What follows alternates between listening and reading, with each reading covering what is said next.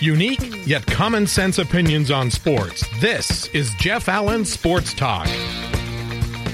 All right, welcome to another edition of the podcast. And coming up on this episode, it's another Media Spotlight edition with my guys, Eric Lopez and Adam Eaton. We will discuss, among other things, March Madness coverage and Jim Nantz's last ride.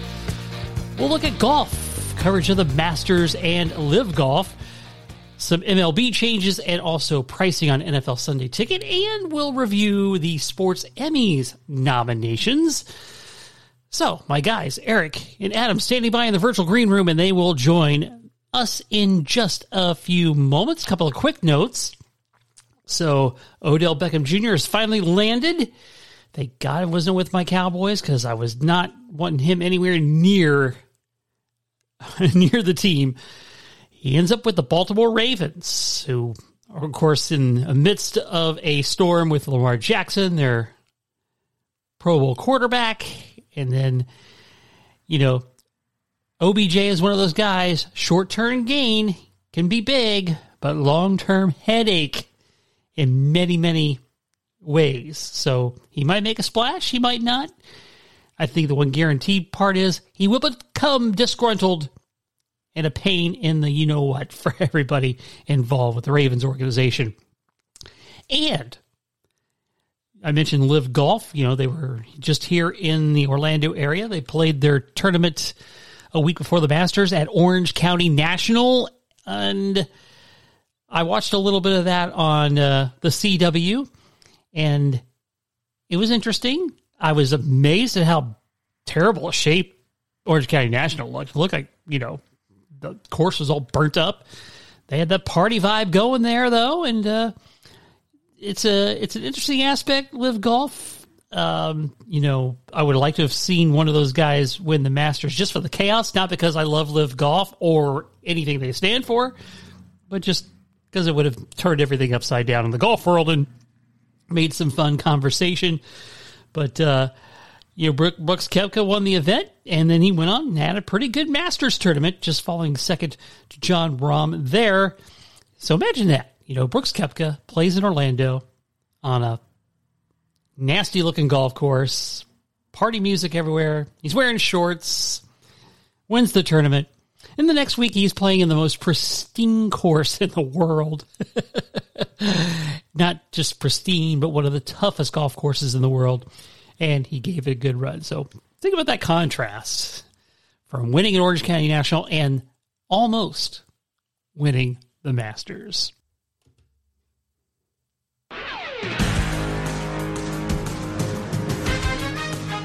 All right, we've got another media spotlight edition of the show, and as always, it's great to bring on my guys, Adam Eaton and Eric Lopez. Adam from Sons of UCF, and Elo from I guess we call it the night shift now, right?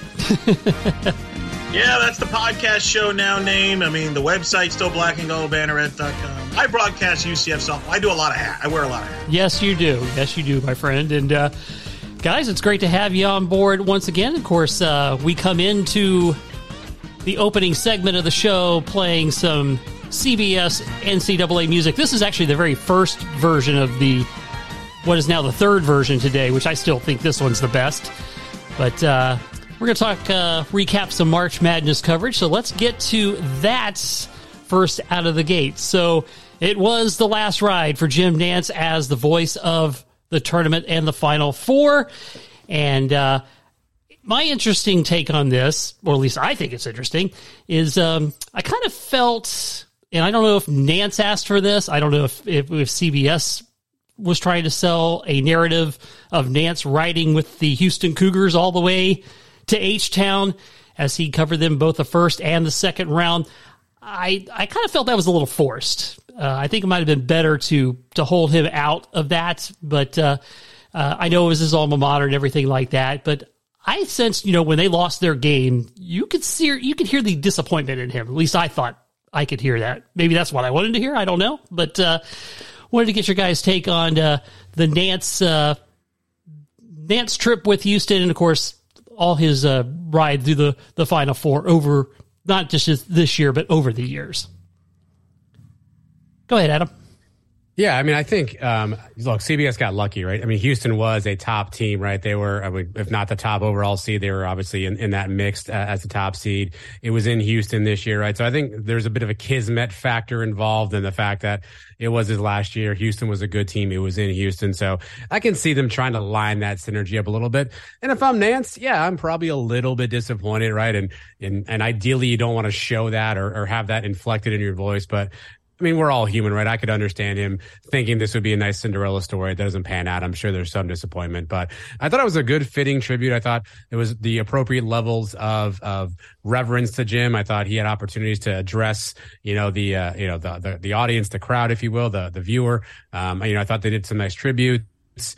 Um, you know, so overall, I thought it was a, a fair, um, uh, a fair send off. I was concerned it'd be a little over the top, and I was thinking we're gonna like we're gonna do this thing where every every game we do the rocking chair situation, right? The the old NBA send off where you know Kareem got 82 games with rocking chairs, right? So I'm glad we didn't do that. I thought it was the appropriate level of of conversation. I thought he handled it really well. You know, talking about friends, his last line essentially saying you know goodbye friends at that point, right? I thought that was a really nice touch. So I I was I was hoping it wouldn't be over the top. I didn't feel like it was over the top. I felt like it was the right way to go out. But I, I don't fault CBS or Jim Nantz for thinking Houston, you know, could have lined up there because that would have been the perfect Kismet way to go out story. So I don't, I don't fault them for trying to line that up. It, you know, I, if, if Houston was like a nine seed, then I'd be like, what are we doing here? But they were a good team, right? They were a team that had, they were know, legit. Championship aspirations. Yeah. So to me, it, it, it made a lot of sense. Well, and the other thing was you didn't have the powers. Like North Carolina wasn't in the tournament. Duke was sent to my back here in Orlando and our backyard, so they weren't an option. Because normally, in a normal year, I think he would have done Greensboro. I thought this whole time he was going to do Greensboro Friday, Sunday, because he's even said this in interviews. His first ever regional he worked with was 1986, was in Greensboro when he, he covered Johnny Dawkins and Duke was in that region. I even asked Johnny Dawkins about that during the season. And, and wasn't so, he with uh, Raftery in that first? Uh, he was with Raftery, yeah. ironically enough, for that first NCAA tournament when he was doing those games, and then eventually, obviously, he was the studio for the Final Four that year. So I thought he was going to do Greensboro just to hey, one more time around turn, you know. But what happened was with no North Carolina there, no Duke. He, I think they went with the Houston angle. Plus, they had Alabama and Birmingham there, and then I think the way the tournament played out, you could argue that the Midwest, which is where Houston was, was the best regional on paper for the Sweet 16 round. They always pick the best regional. So I actually think I don't think it was. Des- I don't think it. I could be wrong. I don't think he was planning on following them the whole way. I think they may have forced the first one, and then the second one is like, oh, that is the best regional because of all the upsets after the dust settled. So I don't know if that was by design. But I do think that became the main storyline with the lack of powers.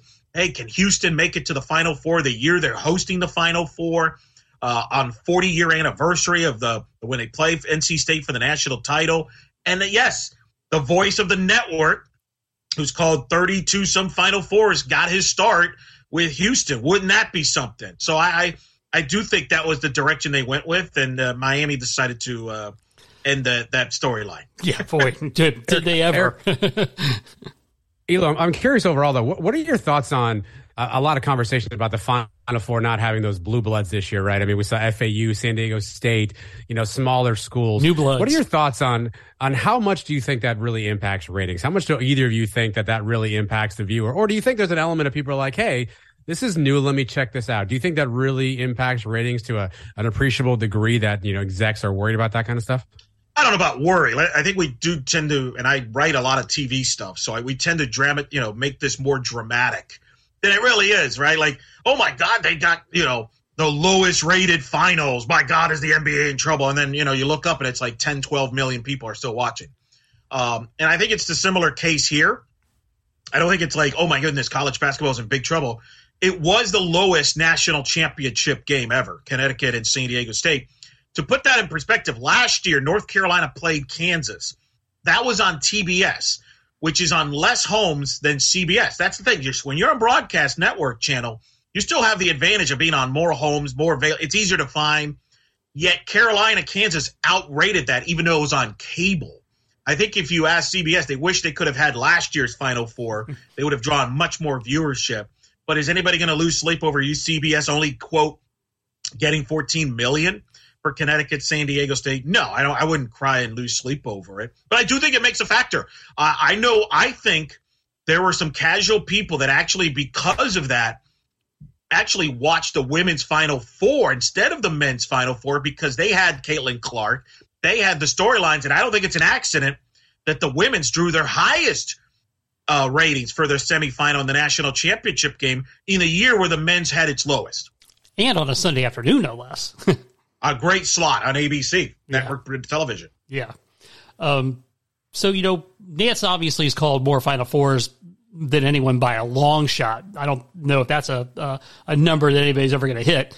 Uh, but you think about the over the years, you know, he's paired with Billy Packer for many many years.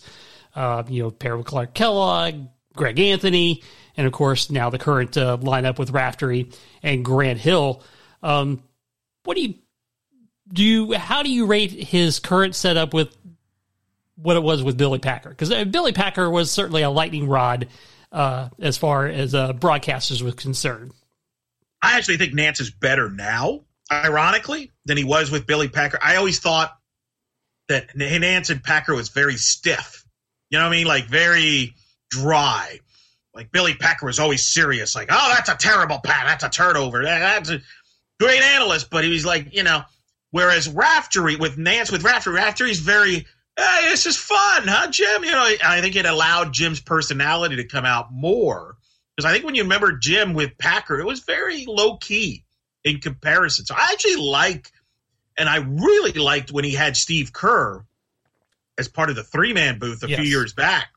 Uh, yeah. That he acknowledged there with who was it? It was the third guy. That was Kerr, Nantz, and was it Kellogg? Was it Kellogg? Who was it? I think or? it was Kellogg. So Clark, yeah, yeah. I like that crew too. Um, you know, I'm not as big. I think Grant Hill is better by himself than and this crew because he defers a lot to Raftery and Jim. But I actually like Jim in, in, in this this version more than the uh, early '90s, in my opinion, with Packer.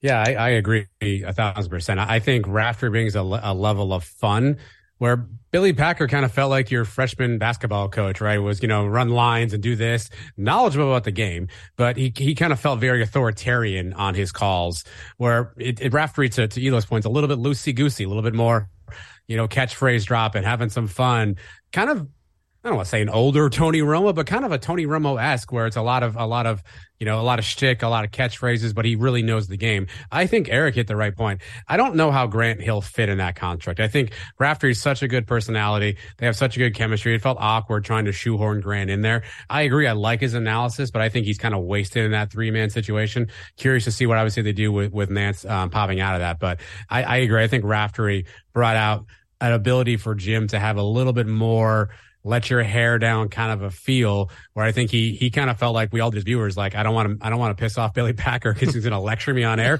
I, I, think he's allowed to kind of let his hair down a little bit with. No, uh, that's with fair. Yeah, I, I, think that's a great description what Adam just described. I actually do think that's what it was. I, I think that's a valid point.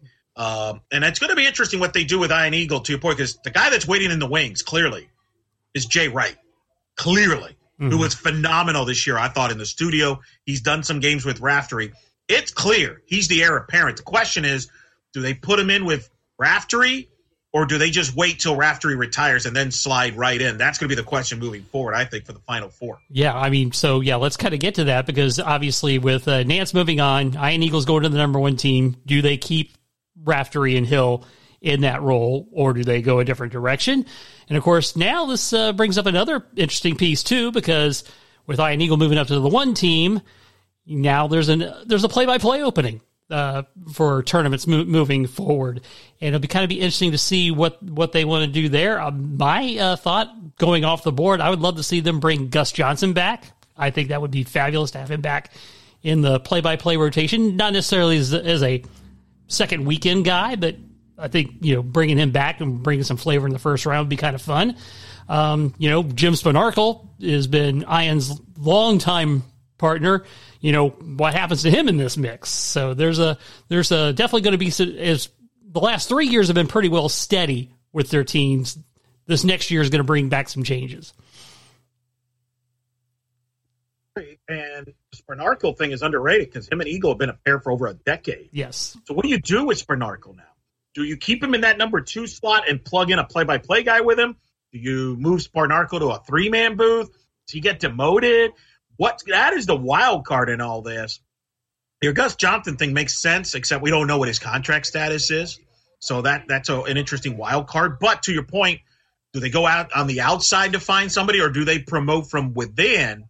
Uh, I and, and like, and the reason I bring up the Spanarkel factor is, to me, the logical thing would be to just promote Kevin Harlan to the number two rot slot. Mm-hmm. But then the question becomes: Are you promoting him, Stan Van Gundy, and Dan Bonner into that spot, and demoting Spanarkel, or do you consider putting Spanarkel with Dan uh, with Kevin Harlan, or do you promote a guy like uh, Spero Dedes uh, into the equation?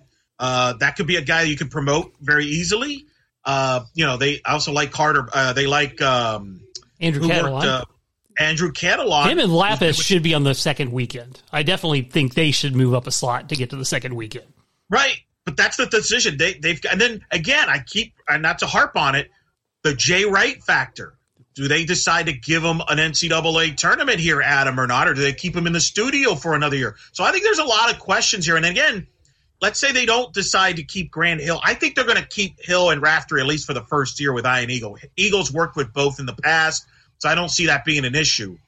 But they, this is an opportunity for them to tweak this roster, Adam. It's going to be interesting what they decide to do next year. I mean, you guys have heard the phrase "God save the Queen," right? And God save Jim Spanarkel because he has to be a part of this coverage. He he is the NCAA tournament. Like Spanarkel and tournament, that just goes together. I don't know why he's got to be involved somehow. But again, I think this is an opportunity for CBS. Who's out there in kind of the the younger ranks? I think Eric's talking about this. What what he's describing is everyone kind of taking a step forward on a team, right? Which would open a spot for maybe a younger play by play guy, maybe maybe Ian's son Noah, who's calling games. I think for the Clippers, right? Maybe that's a you bring him in as you know, you know, the seventh, eighth team, something on those lines, get some reps in there. Um, but I, I'm curious. A, two things. I think Jay Wright was great in the studio until you brought in the NBA guys. I think once you brought in Kenny and Charles, I feel like Jay Wright was a little bit kind of out on an island. Like he's not as as as quirky as as Charles. He's not as you know as not as you know I guess confrontation or conversational as Kenny Smith is. So he kind of felt out of place with those guys. I agree with you, Elo, without the NBA guys. I thought he was great. You had Barkley in there. I think that's a whole kind of a circus that I don't know that Jay Wright really fit into. I'm more curious. Look, the the way college hoops and athletics and football are going, you're going to see more coaches leave early, right? They, they, have no interest in the NIL stuff. They have no interest in that stuff. Who else pops available? What other coaches are out there? Uh, Coach K does a radio show. I know he has probably no interest in doing TV, but that's a huge name that's floating out there, right? Roy Williams, although he's kind of got an aw shucks, you know, mentality about him. Does he play well? I'm curious how many other former coaches are going to hop into that and go, Hey, you know what? I'm done with coaching.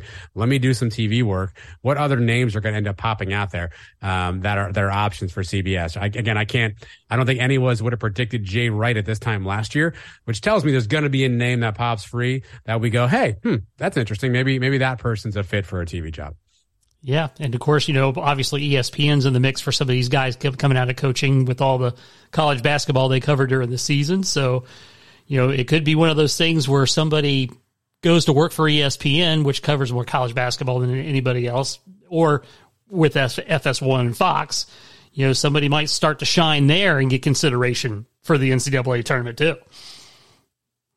Definitely something to keep an eye on. But uh, yeah, I well keep, keep in mind by the way, TBS will have the Final Four next year. Yes, and it's a Turner CBS deal. So you got Turner guys too. I mean, you, Adam mentioned the NBA guys; they're not going away. Yeah, they're not going away. Yeah, uh, and so what about a Brian Anderson?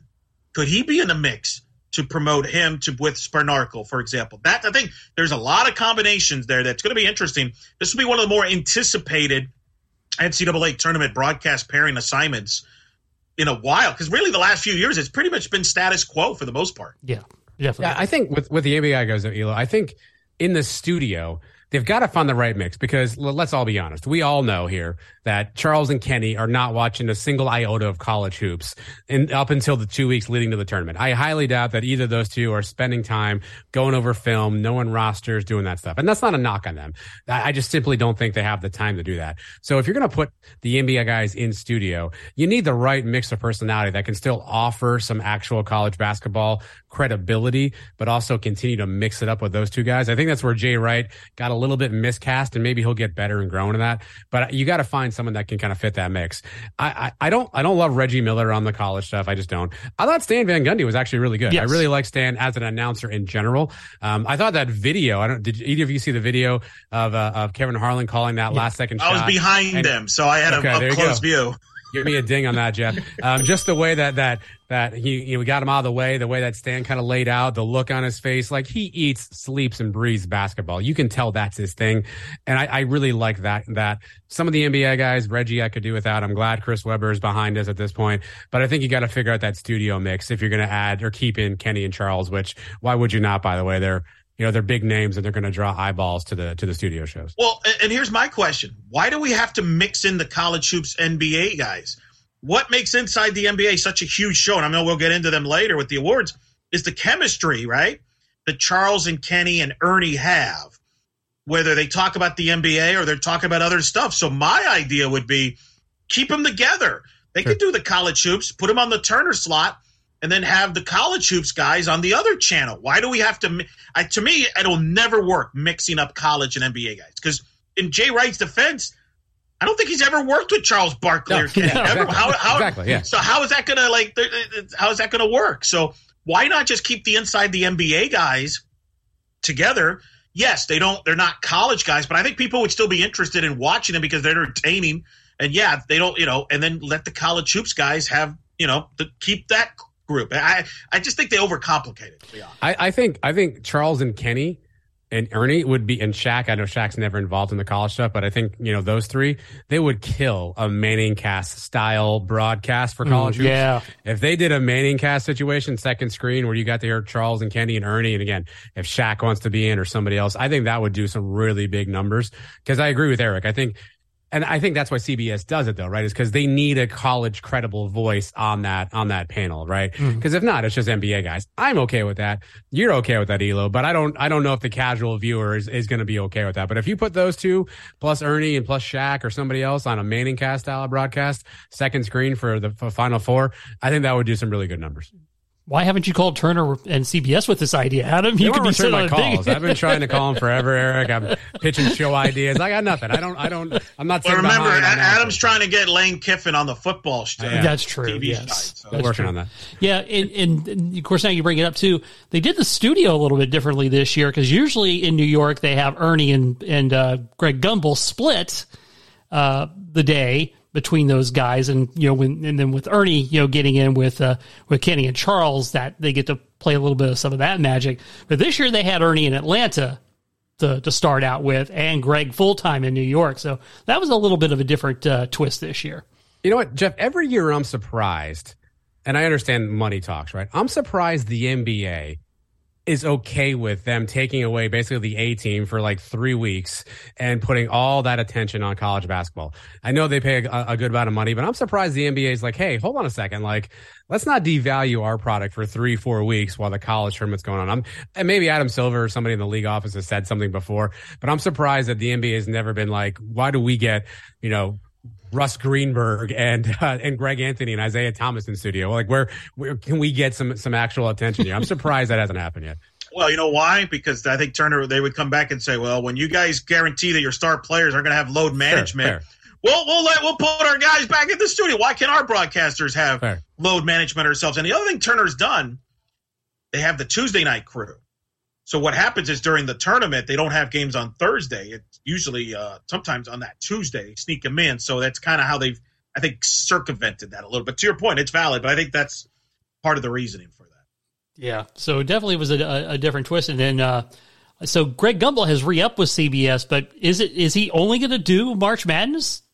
Because because it sounds like he's off the NFL now. And he might, yeah, he's off the NFL. And I'll be honest, I don't know how much longer he should be hosting because he still makes mistakes. He almost ruined the selection show. He made a mistake where he called out a school before the graphic came up. Yeah, and I and it's it's awkward. I'm like, oh my goodness, and I think he. And I think the graphic was wrong too, which didn't do him any favors. right, that was the thing. It was one of the two things. Something happened that was like very awkward for a moment, and there was even one during the tournament where he mentioned there was a highlight, and I think he said the wrong school. I think he said Providence when it wasn't Providence. Like, oh, like he kind of similar mistakes he was doing in the NFL. I mean, to be honest, Ernie was the is the better host. You, you know I, I think moving forward, you're going to see more Ernie and less Gus. I mean, it's a valid question. I don't know what how much longer Greg wants to do it. I mean, he's he's a good host, studio, but it's definitely his best days are behind him. Yeah. I want to go back to the Kevin Harlan thing for a second, since Adam brought it up. So, Elo, you're right behind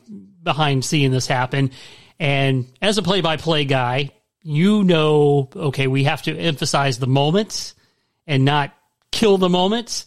Um, what I, th- I, thought it was very interesting how he did the the signal to the guys to lay out. I thought that was really cool. Yeah, because that's the unwritten rule is you you know when a big play like that happens is lay out. The best ones do it. They're the best at doing it. And I think Harlan's like, hey, remember, lay out. Because sometimes the urge as an analyst is you jump right in. There's a certain cowboy quarterback that likes to do that a lot. well, uh, okay, that, in the NFL. Only one? hey, Jim, Jim, yeah, Jim. Um, what was funny is Kevin Harlan was interviewed about that. He hated the fact that people showed that footage, that clip, because yeah. he says it's like showing how the sausage is made. It was interesting that he was he didn't like that. Um, but it was just impressive how you know, as play by play, he was in command of the situation, and control. The analyst, it, it was beautiful visual. yes, that is the rule: is a big play happens, you can call your shot and then lay out. Especially in that, because I was in that building covering the tournament I've that eh, the Amway Center was not as loud. It was loud as heck. I couldn't believe how many Furman fans were there. How many people were rooting for the upset when that chaos happened on the turnover. That building went unglued, and I think Harlan figured knew that and can use that crowd noise. That's where it helps on television. You can lay out because the crowd noise will tell you the story. It was really well done.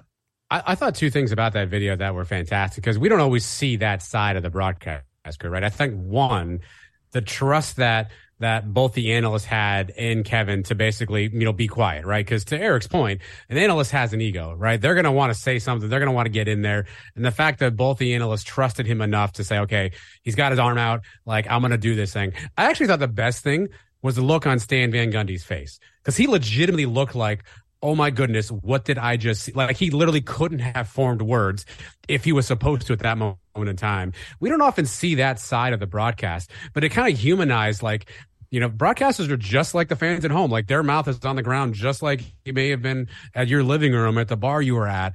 And I thought Stan Van Gundy's face was an utter look of shock and a disbelief of what he saw. And I don't know if he could have spoken if, if Kevin Harlan went to him and said, Stan, your thoughts. I don't know if Stan would have had words at that point, but I just thought it was really cool to see. That's the exact same face a lot of people at home are making. And, and to Eric's point, broadcasters, they're, they're typically fans as well. They know the sport as well. They know when they see something big and you could kind of see on Stan's face, like, oh my goodness, I just saw something crazy that I've never thought I'd see before. And that wasn't contrived. It wasn't acting. It wasn't you know, noises and gesticulations. It was a legit response. I thought that was really cool to see. Yeah. And a play that obviously is what makes the NCAA such a magical thing in March. It's, yeah, so that's definitely some uh, great stuff.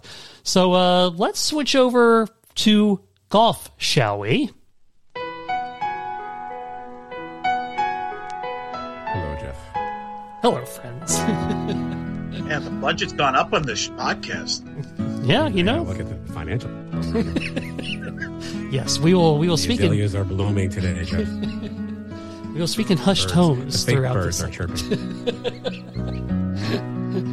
Good stuff. So we just have the concluded Masters. So Jim Nantz goes from the Final Four to the Masters as he does every year, and interestingly enough, it's a it was an interesting tournament because we had the LIV guys taking part in it, and uh, that uh, provided a, a, different kind of storyline, which they they didn't uh, you know they didn't really bring a lot of that to the light, except for maybe a, a little slide crack uh, that we'll talk about the the Jim made that uh, that was kind of funny, but. Uh, it's that's got to be an interesting aspect. You know, Eric, you go from one sport to the other, so you know, going from something like basketball to something like golf, you know, that's a very interesting broadcast transition for a guy to make. And he does it as well as anybody. I mean, that's his sport. He's the greatest golf voice ever. Makes it easy. It's perfect. I mean, I can't imagine. How can you imagine a Masters without Jim Nantz's voice on it? Right? Like he's synonymous with it. Uh, and he's he knows every golfer. He knows their backstory. Uh, he's on top of every moment. He knows that course. And yeah, it's a it's a to me. CBS does an incredible job with the Masters. I, I watched it. I'm not. I don't watch as much golf uh, since Tiger declined. I was one of those that watched a lot when Tiger was dominating. But the Masters, like nobody does a better job with the camera angles, the conversation. Now, I think they're a little right now a little uh, weak in the analyst role with Nick Faldo retiring. I was not a big fan of Immelman, but overall, I mean, it is great theater what they produced there with the limited. And the Masters has complete control. They have only one year contracts. They sign only one year contracts with their broadcast partners because they want to have that leverage. So you mentioned why there was no mention of LIV or anything. I guarantee you the Masters said, we don't want any of that yeah. mentioned. Uh, not to mention the PGA Tour has a relationship with CBS. I'm sure they're like, yeah, we don't want to mention anything LIV. So I think that was part of it. And I don't. I expect for the U.S. Open it'll be the same thing. You're not going to hear much, uh, if at all, anything about LIV outside of a Jim, a little you know CW joke. Which hey, we, who doesn't like a CW joke? Pretty funny. as much as the next guy. All right, I've got a couple of bones to pick with with the coverage. I've got one specific. Uh, so to be perfectly honest, this was my show topic idea. For some reason, later in my life, I have just leaned into golf. I don't know why. Um, so I'm glued to the Masters starting Thursday at you know, 8 a.m. I'm on ESPN Plus. And for those who maybe weren't paying attention, the weather was not great for this particular tournament. Right, a lot of rain on Friday, rain on Saturday. I understand right off the bat that's going to throw your broadcast schedule into some bit of upheaval. But here's here's the bone I'd have to pick. So for those who don't watch a lot of golf, a lot of times what what you'll get is you'll get uh, coverage of a featured group. Right. So they'll follow a group around a course for the entirety of the course. And you see that specifically on either ESPN Plus, which broadcasts sort of the non CBS side, and the Masters app, which by the way, best app going out there. If you haven't downloaded the Masters app, it's literally the best viewing app anyone has out there, hands down, bar none.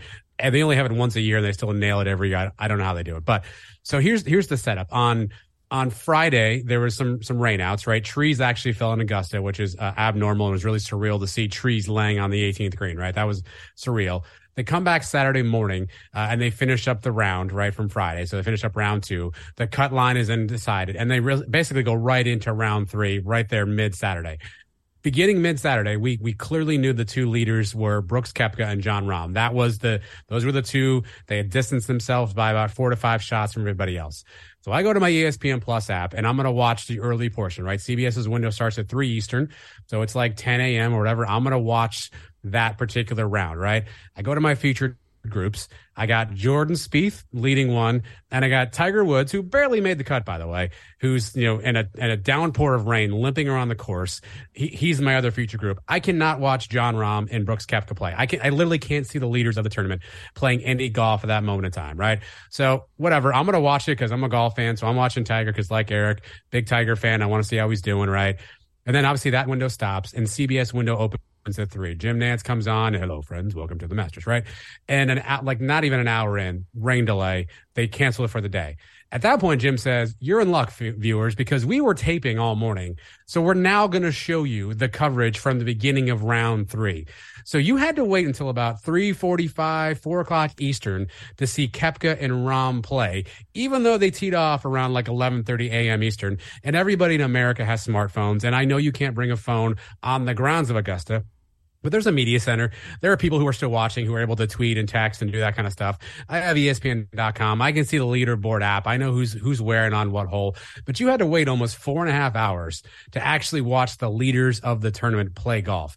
I know why they did it. They want to protect that broadcast window. So CBS must have, have got the rights to that then, Correct. didn't they? They oh wow. Correct. It's just like this is what tennis fans drive nuts or they knew the rain was going to be bad and like we're going to have to fill some hours here so what's our play here let's show that part in our biggest viewing window again i know why they do it elo but as a as a viewer of of sports nothing drives me crazier, and Major League Baseball does this a lot as well. Jeff, you know this, but not letting me watch what I want to watch.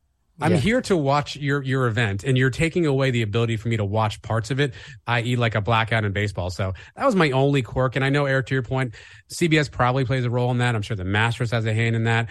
But you've trust your viewers enough to go. You can watch the the ESPN Plus version at eleven, and if you if you're tuning in at three, you're still going to see it as well. So I basically couldn't watch uh, Koepka and Rahm until four hours after the fact. At which point I already knew where they were, and that was the whole storyline from there. So that's my one my major gripe. I have a minor gripe as well if we have time for this. Of course. So Eric actually hit on this with broadcasters. When you get to the beginning of the Masters, Jim comes on, hello friends, welcome back to the Masters.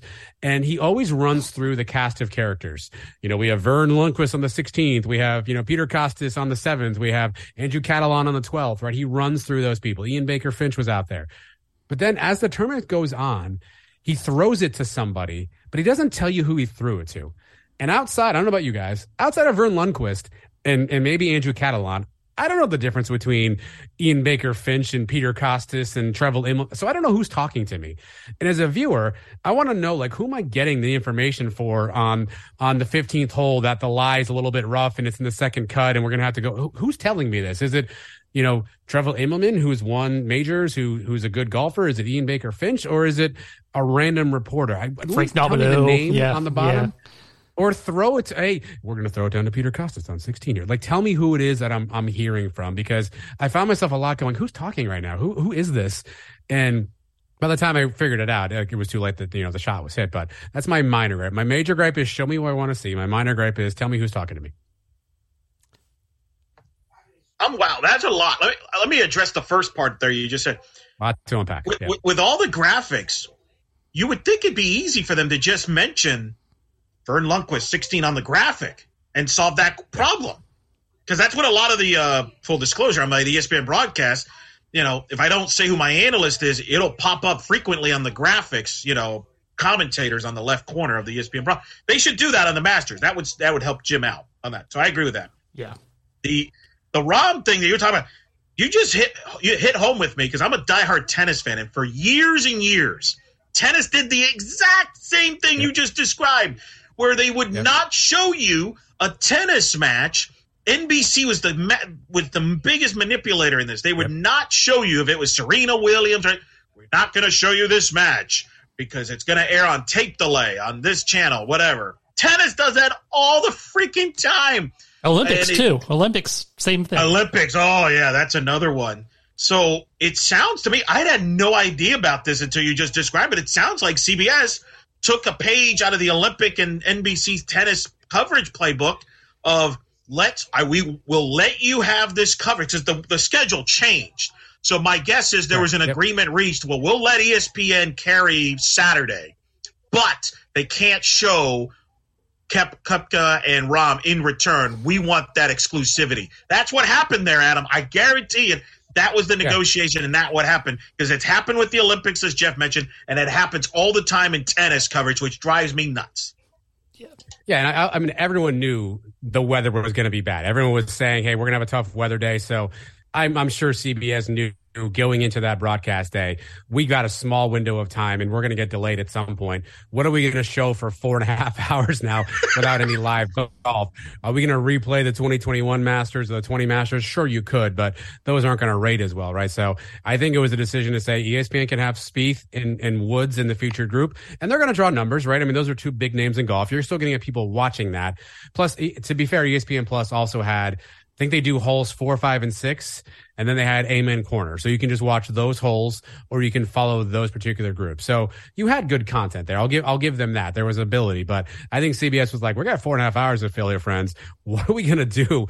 Let's save this, you know, the Rahm and Koepka stuff. Let's play that in the afternoon. But here's the thing, fellas. This is not 1980s U.S. Hockey Olympics, right? Like we have so many devices at our disposal now. Treat your viewers with a little bit of dignity. Let us watch what we want to watch, right? I'm paying for ESPN Plus. I'm paying what whatever the if it's six or seven or nine, whatever it is now, like give me the courtesy of letting me watch what I want to watch. If it was free, like the Masters app is, I could then argue to you, okay, you know what? Like you're getting a free app, take it and like it. I'm paying for ESPN Plus. I'm paying for the right to watch these things. Don't then take away as a paying customer the ability to watch the event that I was told I could watch. I think that's I could have, I would have loved some explanation on that, or again, treat viewers with a little bit of respect and let us let us watch what we want to. Yeah. Watch. Let me ask you this. What, what, let me ask you this. What if CBS would have come back and said you can watch Rahm and and and, and the leaderboard, but you got to go to Paramount Plus to watch it live? Because that's probably hmm. where we might be headed with Fair. this if this happens in the future. Interesting. As as a as a golf nerd, I would probably switch over to Paramount Plus and, and I'd watch that round. Yeah, I'm not. I agree that not everybody would, like I'm sure you would, you might Elo for a great tennis match. Go, you know what? I'm I want to see this. I'm in on this. So if you had told me that was an option, I, I probably would have done that. But that's a that's a fair call to say how does CBS put it kind of behind their paywall or get something recouped back from their perspective. But I just thought that was a miss on the part. It, it wasn't even on the Masters app either. So neither the Masters app nor ESPN Plus had it, which makes me think, Eric, it was certainly a CBS Masters decision to say, hey, this is how we're going to handle Absolutely. the rain delay yeah. in this future group. Yeah. How are we? Yeah. How are we gonna? How are we gonna manipulate the afternoon? Yeah. You know, just be a little more transparent too. I mean, that's you know. Uh, it, does kind of yeah. insult the audience intelligence, in my opinion. And of course, you know, you brought it, to your point about the live guys. The, the point about your live guys too, by the way, Jeff. Quickly, so I, I, read that Phil Mickelson declined to do a, a pre-tournament press conference. So they they they essentially on, on Tuesday, Wednesday they bring all the guys up in certain days. Mickelson declined to do the the pre-conference, uh, the pre-tournament conference. I also read someplace, don't know if it's true, that he was asked after a round for an interview. He declined that as well. Now, Phil obviously is kind of in a weird space, right? He's kind of a quasi pariah on the PGA tour. So I, don't know if he was just trying to lay low. You certainly saw all you need to see of Brooks Koepka, which has got to drive LIV crazy because he's the one guy who's not decked out in LIV golf gear. He's not decked out in their team stuff. He was the only one that still had all his original sponsor stuff on. So that had to drive LIV crazy. You saw Patrick Reed out there a little bit on Sunday when he was making his charge. You got plenty of Phil on Sunday making his charge. I don't think they ignored the LIV guys. I just think the storylines just didn't include them until late. Yeah. But I also think Phil bowed out and would have been would have had opportunities to get in front of a microphone. Oh, I would well, imagine. I would imagine that uh, that the the fine folks at the Masters probably had a little conversation with Phil, saying, "If you want to keep being invited back, don't raise any noise but here." I, see, I think I think Phil wants to like like again. I wasn't there. Nobody was, by the way. Uh, spoiler alert: I don't go to the Champions Dinner. But from every account that was out there, it seemed like what the reports were is that Phil was quiet at the champions dinner, which for those who don't know, every Tuesday they have a dinner before the tournament with, with, all the past winners. The, the, the last year's winner sets the menu and it's a big kind of gala event. Phil as a previous winner is always invited. From what the reports were, Phil sat on the, on the corner and was very quiet all night. I think Phil is trying to specifically take a bit of a more quiet, demure role, particularly around these tournaments, just because I don't I don't know if he knows what the tenor around his um, his legacy is right now. Well, let me come let me counter with this. And by the way, Jeff, we make a note of this now. We now know that we got we could do golf break uh, TV golf coverage show. here. Yeah, yeah. Um, do you believe something in the conspiracy that CBS purposely did not show Phil Mickelson as he was making his run on Sunday, moved up the leaderboard? It's Phil Mickelson, who you'd argue has been the second best TV draw ratings wise behind only Tiger Woods. And yet they didn't really show every yeah. shot from Phil Mickelson. They kind of, hey, look, by the way, look at Phil. Oh, they, they didn't go every shot. Whereas I think if he wasn't on LIV, they might have shown every shot as he's making his push because they would have done that if it was Tiger. Do you think that's a LIV conspiracy theory there? Is that or is this one of those things where they got caught sleeping in the wheel? Well, where, that, where, you where you stand on that? Now that you mention that, you know, I think they probably sure showed more of Spieth, who was his partner that day. Yeah. yep. Thousand percent, yeah. No, I, you're th- I, I think there's no conspiracy. I think that's a that's a dead fact. Elo is that they were purposely trying to to offer the coverage in a way that that slanted more towards the tour guys than the LIV guys, right? You had nothing, you had no choice with Koepka. He was in the lead group, but I think that was the, all of the, the LIV tolerance threshold, I think was met at the Koepka level. And I think anything above that, they were like, and there's Patrick Reed. Oh, that winning anyway. Back to 17. Like, I think they just cl- quickly wanted to get those guys mentioned. But to your point, Eric, you couldn't ignore Phil, right? Because he's such a big name. Like, you could have probably ignored the run Patrick Reed made. Yeah, he was he was in fourth place at one point in time in the leaderboard. I think it was minus seven or minus eight, right? So he was two or three shots back. You could have ignored him the entire time, and nobody would have cared. But you couldn't ignore Mickelson minus eight on a leaderboard without showing something. But I agree with you. If this had been a regular PGA Tour event with no LIV in, involvement and LIV's not a thing, that is it's probably double shot, right? It's probably like Phil in a corner box with the Rahm teeing off, right? It's probably that level of coverage. Yeah, especially when a guy's scorching at the leaderboard like he was uh, in that particular instance. Yeah. Um, of course, you mentioned uh, Uncle Verne. Uh, you know, made his cameo at the Masters, and you know, and this is really like a perfect spot for Verne to do a cameo because of the way golf is, and of course, he is the a a master at capturing things in just a few words. So it's always kind of nice to see Verne Lundquist back, get a little memory lane my, trip. My only problem with my only problem with Verne is Happy Gilmore has ruined Verne as a golf announcer for me. Just because every time I hear it, I'm like, is there going to be any any chance he drops out a Happy Gilmore reference? But always always good to see Verne on the.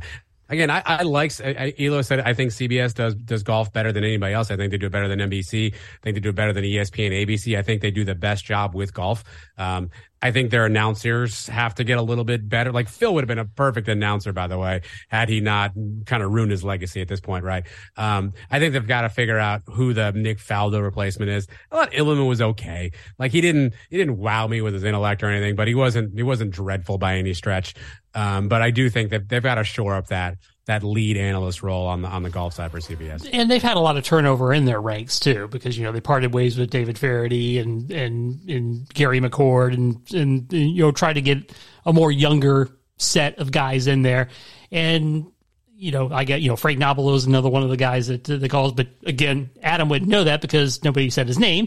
so, um, it's fair. Yeah, fair. I saw his name on the graphic at the beginning. yeah. So, you know, I think they're still trying to find their footing uh, with their coverage, and, and, even still, they're better than the others as they try to find their way through this. So I think that speaks a lot to their to their production values and things like that. They and you know, and they had yeah. Nantz holding it together. I'm not done with golf though, gentlemen. For some odd reason, oh, this is straight out of a page of me watching the Big Three. I happened to stumble upon a LIV golf event on the CW a few weeks back. Same. Flipping channels. Of course you guys yeah. did. Oh, man. And there's LIV golf on. So I had to watch it. So, Eric, have you seen a LIV broadcast at all yet? No, I've not. Okay. Jeff, you have seen it, right? So let me just describe for you, Eric, my, my biggest pet peeve. So imagine the full screen like you're on here, right? Most, you know, uh, CBS has a little like opaque box in the bottom right corner with the leaderboard. Some people have the crawl on the bottom.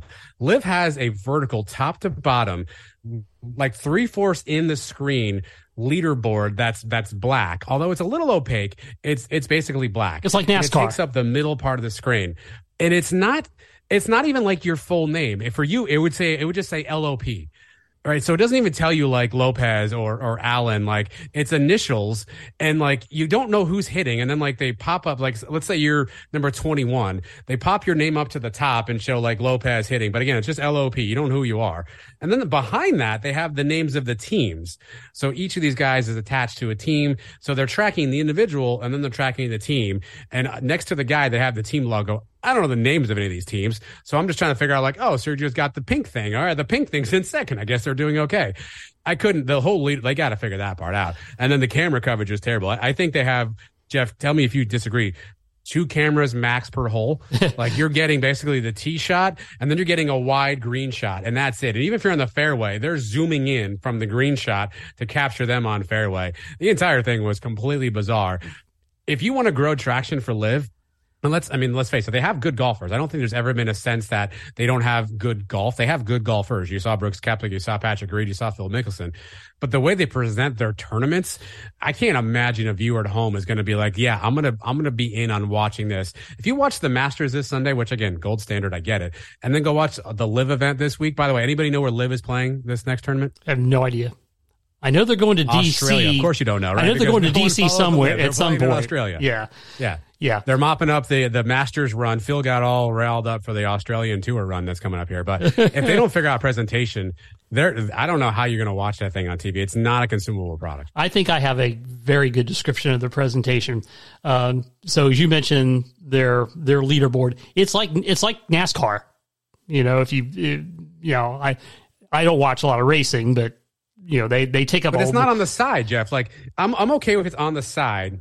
And then you get the rest of the picture. Yeah. it's literally in the in the middle of the picture. It's three fourths down the down the, Yeah. the left side Yeah, of the picture. you- like you- you see golf, you see bar, you see more golf. Like they didn't even figure out a way to like hide it Yeah, the, yeah. So basically, you get a four three screen of the Yeah, action is how is how that is how that looks. So, and their graphics are very splashy, very you know artsy, whatever you want to say it. What it reminds me of was when E ESPN two launched. Because they had all these funky graphics and, and things like that. That and I kept expecting when they went to David Feherty that he would be wearing Keith Olbermann's old leather jacket.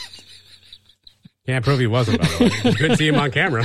they don't have cameras to show Feherty, so you couldn't prove. Did they wasn't. at least introduce who where who was in each hole?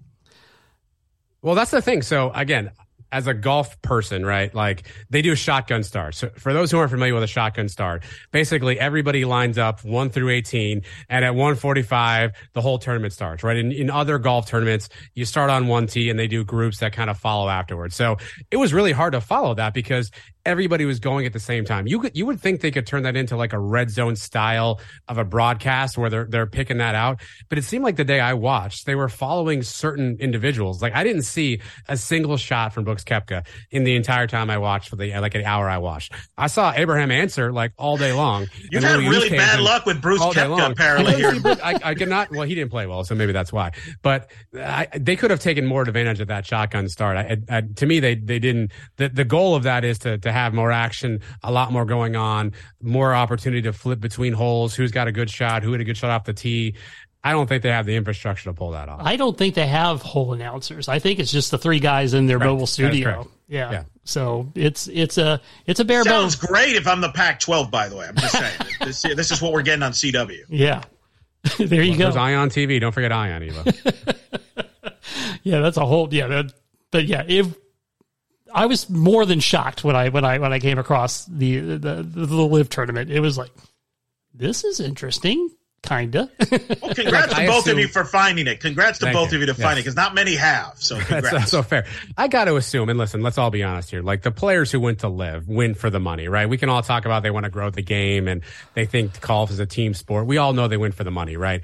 There was no chance that anyone showed them what the broadcast would look like, right? Like I can't imagine that anybody who signed up was like, "This is how you're going to view me." Now, when you got a hundred million dollars in the bank, guaranteed, maybe you don't give a rip what you look like on TV, but man, like I can't imagine somebody is like, "That's what the broadcast." Oh, okay, like that that had to have been a detail left out of the contract. Yeah. And and talk about the contrast. I kind of brought brought this up before you guys came on the show. So Koepka is wins the LIV tournament here in Orlando. Orange County National looked awful. It was I mean that course looked burnt. You A know? little bit below Augusta, just a one. yeah, yeah, just a little bit, yes. Uh, and you know they've got the they've they got the party music going on and stuff like that. I mean, it, it, I did I did hear from a friend of mine who knew some people who went. Their failure was that you had to wait thirty minutes to get a beer. So, so the so Not the in person some- the yeah, in person the crowd, of experience was not good in some respects too. But uh, yeah, that was a that was definitely uh, a different kind of broadcast. And Eric, we're glad that we Bay were able to. we're- It was it was not Bay Hill. Then is what you're telling me. The Orlando oh version no, outside. no, no, no! It was it was just plain brutal. It, it I think might be an understatement.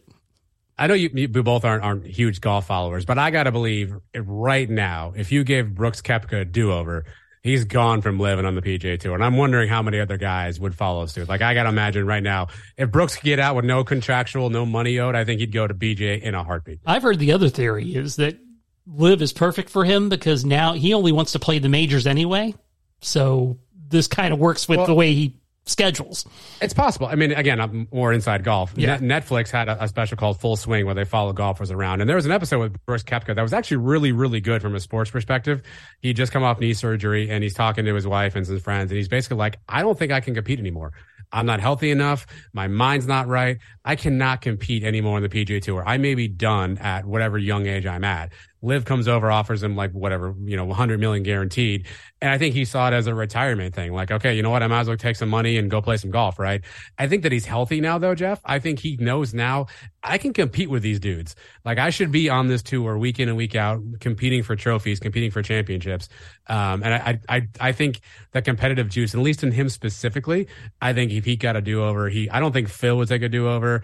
I don't think, you know, uh, you know, Harold Varner would take a do over, right? I don't think Ian Poulter would take a do over. I think Brooks would take a do over tomorrow. Yeah, uh, I I think you're right on Brooks for sure because uh, yeah he he he has found him he has found his way back and now he's kind of stuck unless he wants to pay all that money back just because I guess that's the deal if you decide to to, to leave LIV is you got to pay the money I don't back. think you want to. I don't think you want to cross that particular funding group, uh, you and Jeff. If you can, if you can avoid it, just uh, I'll leave it at that. yeah, no problem. Yeah. So let's uh, switch over to some baseball.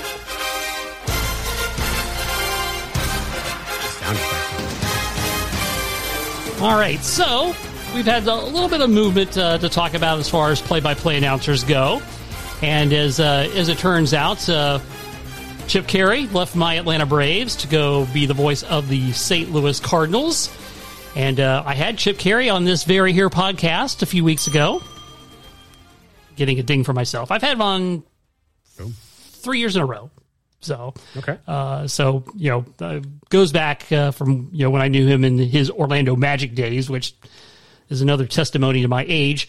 But uh, so Chip goes to St. Louis, and one of the things he did, you know, he he said he really thought he would spend the rest of his career in Atlanta. Um, but St. Louis opened up. He's from St. Louis. That's where he was born, and it was an opportunity to go home. And you know, he he became interested and piqued by that. He also intimated there were some challenges with working for the Braves and Bally Sports. He would not elaborate, but uh, and I didn't push him because I want to get him on in in the future. So you know, I, I did my my Pat McAfee deal there. So. So he Were felt you like wearing a tank top at that time? Nobody wants to see that. Uh, so he basically intimates that, you know, he would be happy staying, but he wasn't as happy as he had been. So St. Louis opens up and he and he makes that he makes that move there. Obviously his grandfather had worked there at one time. So there's that lineage and all that. But you think about his career, you know, he's worked for the Cubs, the Cardinals, and you can say in the last 30 years, you know, the Braves have been, you know, one of the elite franchises. So that's pretty good luck, you know, getting to work in, in, in those environments. He's replaced in Atlanta by Brandon Gaudin, who uh, uh, did a lot of work from Fox. Uh, he, I know he did a lot of college basketball, and I guess he is uh, from that area. And the Braves' job was his dream job. So, isn't it funny how life works out uh, sometimes? So, I know you guys probably don't watch a lot of these guys. You, you know, I don't, I don't see, I don't see, I don't see uh, Adam and Eric watching a lot of Braves and Cardinals games. I could be wrong, but uh, I'm watching, I'm watching the LIV tour, Jeff. I don't have time for that. he's all in. Uh, He's in. He's trying to find Brooks Koepka. Can't find him on ESPN Plus. Can't find him on CW. He can't find him anywhere except a reality show. Team smash on the LIV tour. I'm with you.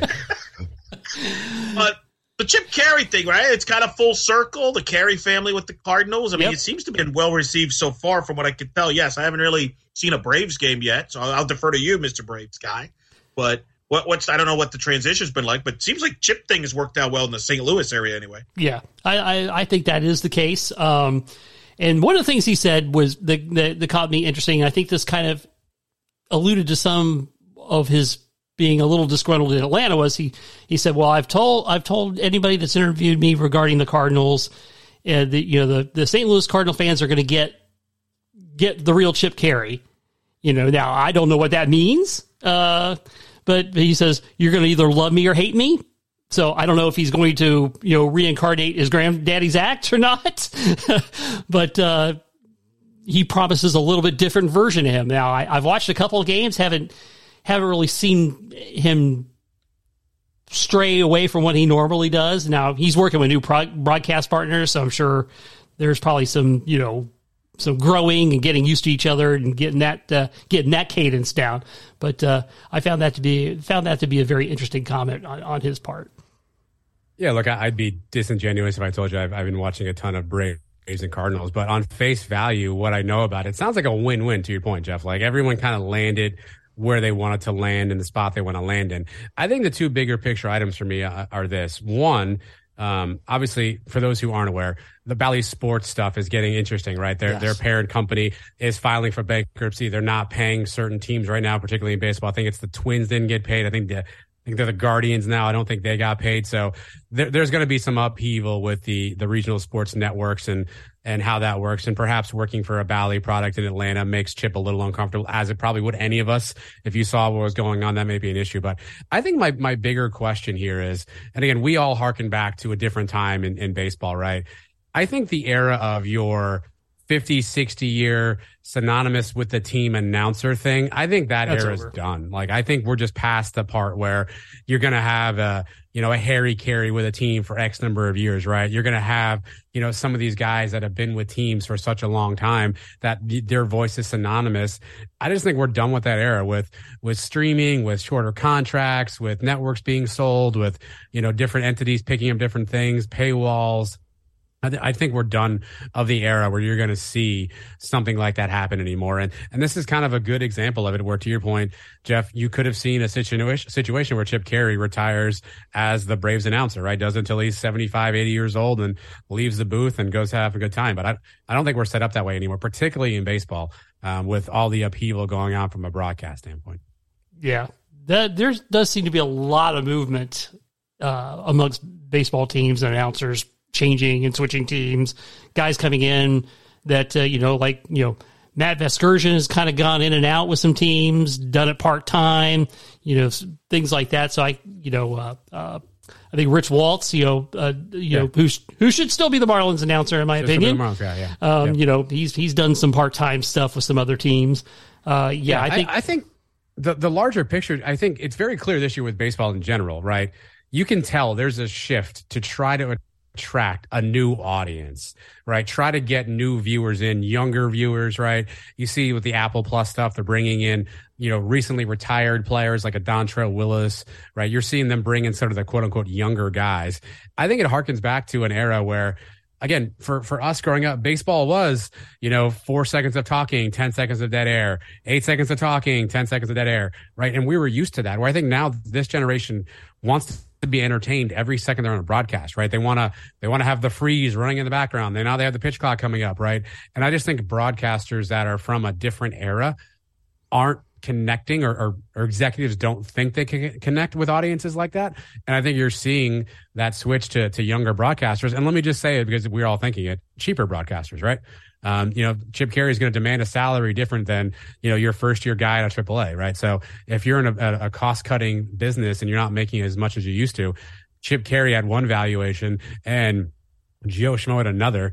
You know, I think you roll the dice and go, hey, we'll go with the young guy and figure it out. Yeah. It is it is interesting. So uh, uh, I've I've I've listened to Brandon Gaudin a few times. I like what I hear. You know, it's taking getting used to because you know and like you said, the the era of your long, you know, for years, you know, is Ernie Skip and Pete with the Braves forever. You know, we had that for a long time. With Chip coming, you know, and the, you know, this is like the first time in almost fifty years a Caray hasn't been on a Braves broadcast. So it's a it is definitely a changing changing the guard there. So MLB to borrow uh, to borrow Rick Pitino, Vin Scully's now walking through that door. Yes, like that's just, yeah. that's just how. Yes, that's just how it's going. Unfortunately. Yeah, you know, really, like, uh, what is is Uecker the last guy with the Brewers that is that long tenured broadcaster that can go almost a half a century. That's really what it comes. Well, the mind. other problem is now is TV is dominant. It used to be you're the radio guy, he could last forever. It's no big deal. It's now more and more people are tuning into the television side of things, and there's constant movement in television, like Adams addressed. Uh, there's guys that move on nationally. There's guys that move on to different markets. it's no different than players and coaches moving on to different franchises, right? It's just the, the same thing. We're seeing that on the national level. Yeah.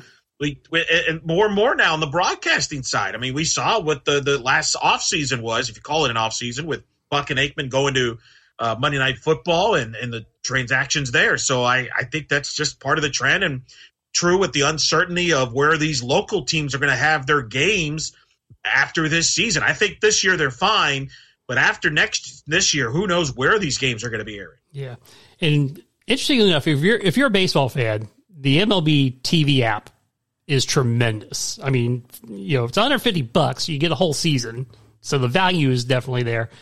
They actually have audio overlay. You can overlay the audio of Oh, the I home team Yeah. broadcast, and I Yep. use I use that a lot. It- you know, because I have it. Yeah. It's very good. Uh, the only negative there, Adam, though, is they don't show Brooks Koepka there either. He could probably hit a long ball. I'm not gonna lie to you. I mean, he probably hit 300. Marlins can use him. I would wish as a Marlins. high exit Not a, velocity. hockey, not a hockey fan though. Not a hockey fan from what I saw recently, but he he might be a baseball fan. I don't know. So so yeah, so so yeah, I use that overlay quite a bit, and because I like radio broadcasts of baseball, uh, always have. I love the Braves radio broadcast crew. You know, it's it's like it just feels so comfortable to listen to. So I would recommend people do that from time to time because it, does give you a, a different perspective as far as that goes. So. uh so a little bit of movement there. So now, um, you know, we, we're, we're talking about uh, streaming and things like that. So that brings us to our uh, next topic. So NFL Sunday tickets, YouTube TV, the pricing is a bit of an eye opener compared to what it was on DirecTV. Uh, so there are some early bird things happening. If you are a YouTube subscriber, you can get it for what amounts to half of what they will charge if you buy later and are not. uh, you know, it's almost five hundred bucks uh, at the at that level, and it's right two fifty right now. They're, so they're doing hundred dollars off if you're a YouTube subscriber. If you miss that window, it's like three fifty, which is just a little bit more than what DirecTV was charging uh, uh, for their package. So this will be an interesting aspect. I mean, I'm looking at this now because one, I haven't paid for Sunday ticket in several years because I always game the system. Um, so there's been that aspect, you know, the old call and cancel routine. Um, so Is the statute of limitations run out on that, Jeff? I mean, yeah, see, I'm not a YouTube subscriber, so and I think if I say I'm Okay. going to cancel, they're going to say, give well, yourself safe. Just say allegedly next time. You're, you're yes, covered. yes. So this will be this will be interesting to see how how how this plays out because as a Cowboys fan, okay, I'm going to get them on over the air TV probably 11, 12 times out of the 17 game schedule. Do I want to pay the freight for five games? Um, you know, that's you know, I I would I miss the red zone channel? Yes. Um, but you know, those other five games, I can flip on Sirius XM and listen to the radio call if if I if I if I need to get my fix. So because I'm I am I have no appetite for going out to a bar to watch game anymore, and I'm not even sure how that's going to work now with the streaming and how they're going to distri- distribute that uh, for. Well, for they're probably they're going to do they're going to do a similar deal that what Amazon did, where they'll reach a deal with the bars, where they'll give them the basically the access where they can have the broadcast and not be like, oh, we got to dial up our computer. They'll have it over a channel or something, and the bars will be able to use it. That's what Amazon did okay. last year. So I would expect the same thing to happen. But Jeff, I don't. You didn't think the NFL actually was going to strike a deal with YouTube to give you a discount, did you? No, I didn't think that, I was just hoping. Sounds like you do. no, no, no, no. I was just hoping it wasn't going to be as costly as uh, as it's going to be. Here- Here's what I don't know, and I haven't done a ton of research on this because, I, I, to full transparency, I, I have no interest in buying the package. Again, we've talked about this. I'm a Cowboys fan. The the curse of being a Cowboys fan is I get to watch us lose every week on, on regular television, so I don't have to worry about getting all that stuff. And the games I can't see, I have I have the the Sunday or the um the Red Zone package through uh, NFL Network, right? So through a basic cable package, I watch that. I actually enjoy the Scott Hanson version, and if the Cowboys are actually ever threatening to score, I can actually see that on the Red Zone, so I'm okay with that. So the five six games I can't watch, I can follow along enough on the Red Zone to be okay with it. Here's what I don't know. Maybe maybe I didn't read enough, and you two can educate me. What am I getting something new?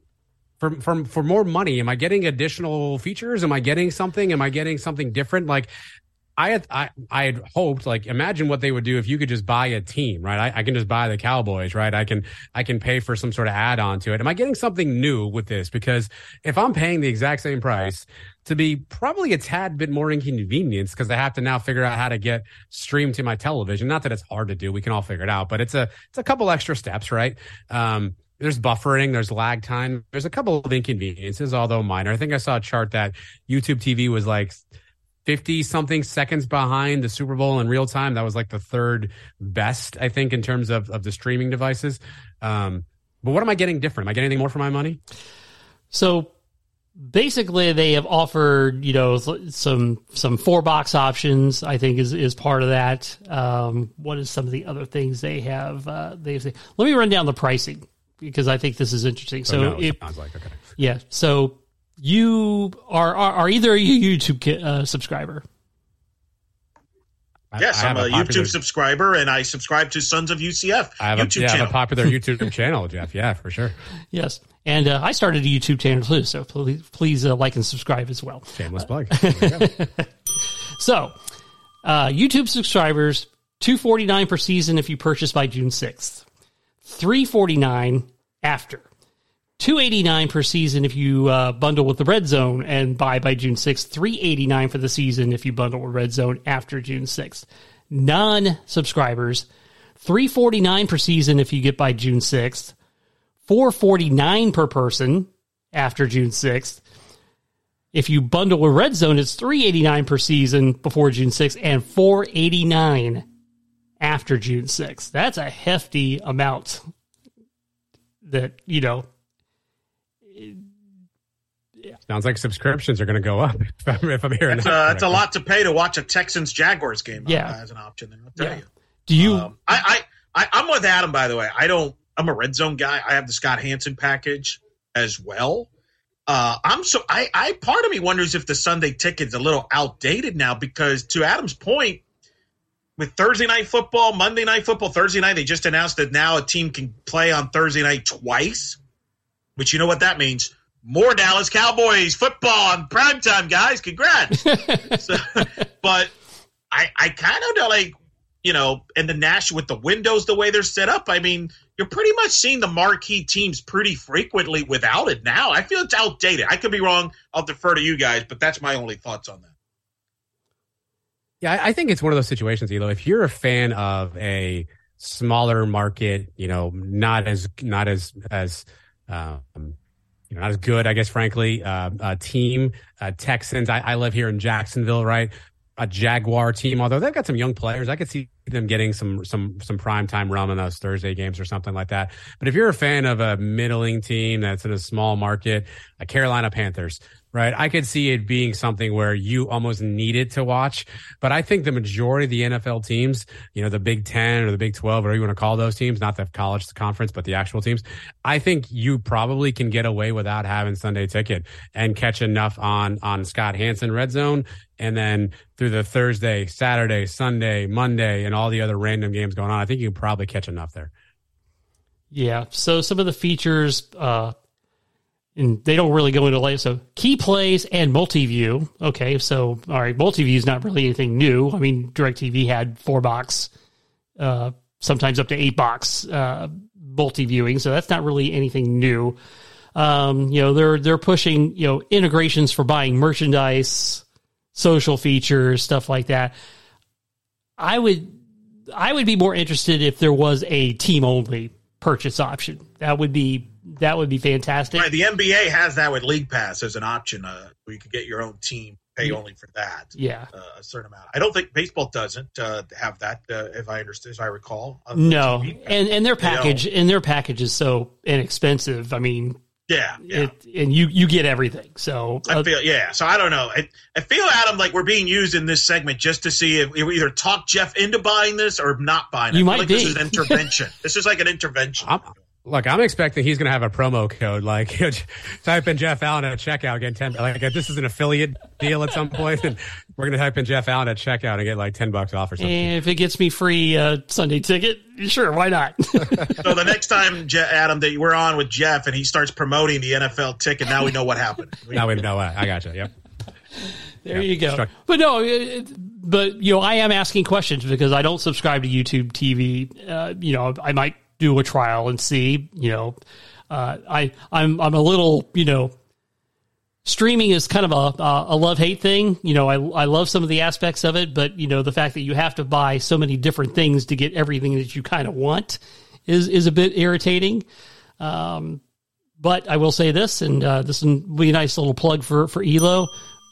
I love ESPN Plus. That's that is the bomb. Thank you for that. I yeah, appreciate that. Yeah, good. You know, just the, the multitude of things that you can watch are uh, outstanding. Oh, okay. Jeff Allen a checkout for ESPN Plus deals. I am in the wrong line of business. yeah, new career started. Um, you got options. Yes. So uh, I don't have any Emmy music, so we're going to go straight into the sports Emmys without any musical introduction. So I thought we would run down some of these lists. Uh, we will cast our votes uh, in in this scenario. So uh, let's uh, let's get to that. So we'll start with the outstanding studio show weekly. Your nominees are College Game Day on ESPN, Fox NFL Sunday, Inside the NBA, Monday Night Countdown, and NFL Slime Time from Nickelodeon. So, uh, which one do you guys want to want to vote first? For for those that may not be aware, this is sports Emmys. They nominate, they announce some of the their nominees and all that. This will be announced. The winners will be on May 31st. Uh, this category has been dominated mostly by Inside the NBA and Game Day. That's been the two shows that have dominated this category. So it depends on who you think has had the better year. I kind of feel game. Uh, uh, Adam, I don't know if you have a, a, an outside pick there. I think it's going to be. I'd be surprised if it's not one of those two. I would actually lean towards game day this year. I thought they had a really strong year. That, that's me. What, I don't know what you guys think. I, I would go inside the NBA. I think game day this year. I mean, Lee Corso kind of stepping in and out. They introduced Pat McAfee. I think they had a lot of moving parts. I think they figured it out for a while there towards the end, but I think it was a little bit up and down. I think you know what you're going to get inside NBA. Um, you, you know what you know. You're going to get hijinks. You're going to get more fun. You're, you're going to get a little bit of viral clips. I think game day this year probably more of a transition year? Like, how are we using Pollack? All of a sudden, McAfee's here, Corso's not here a bunch.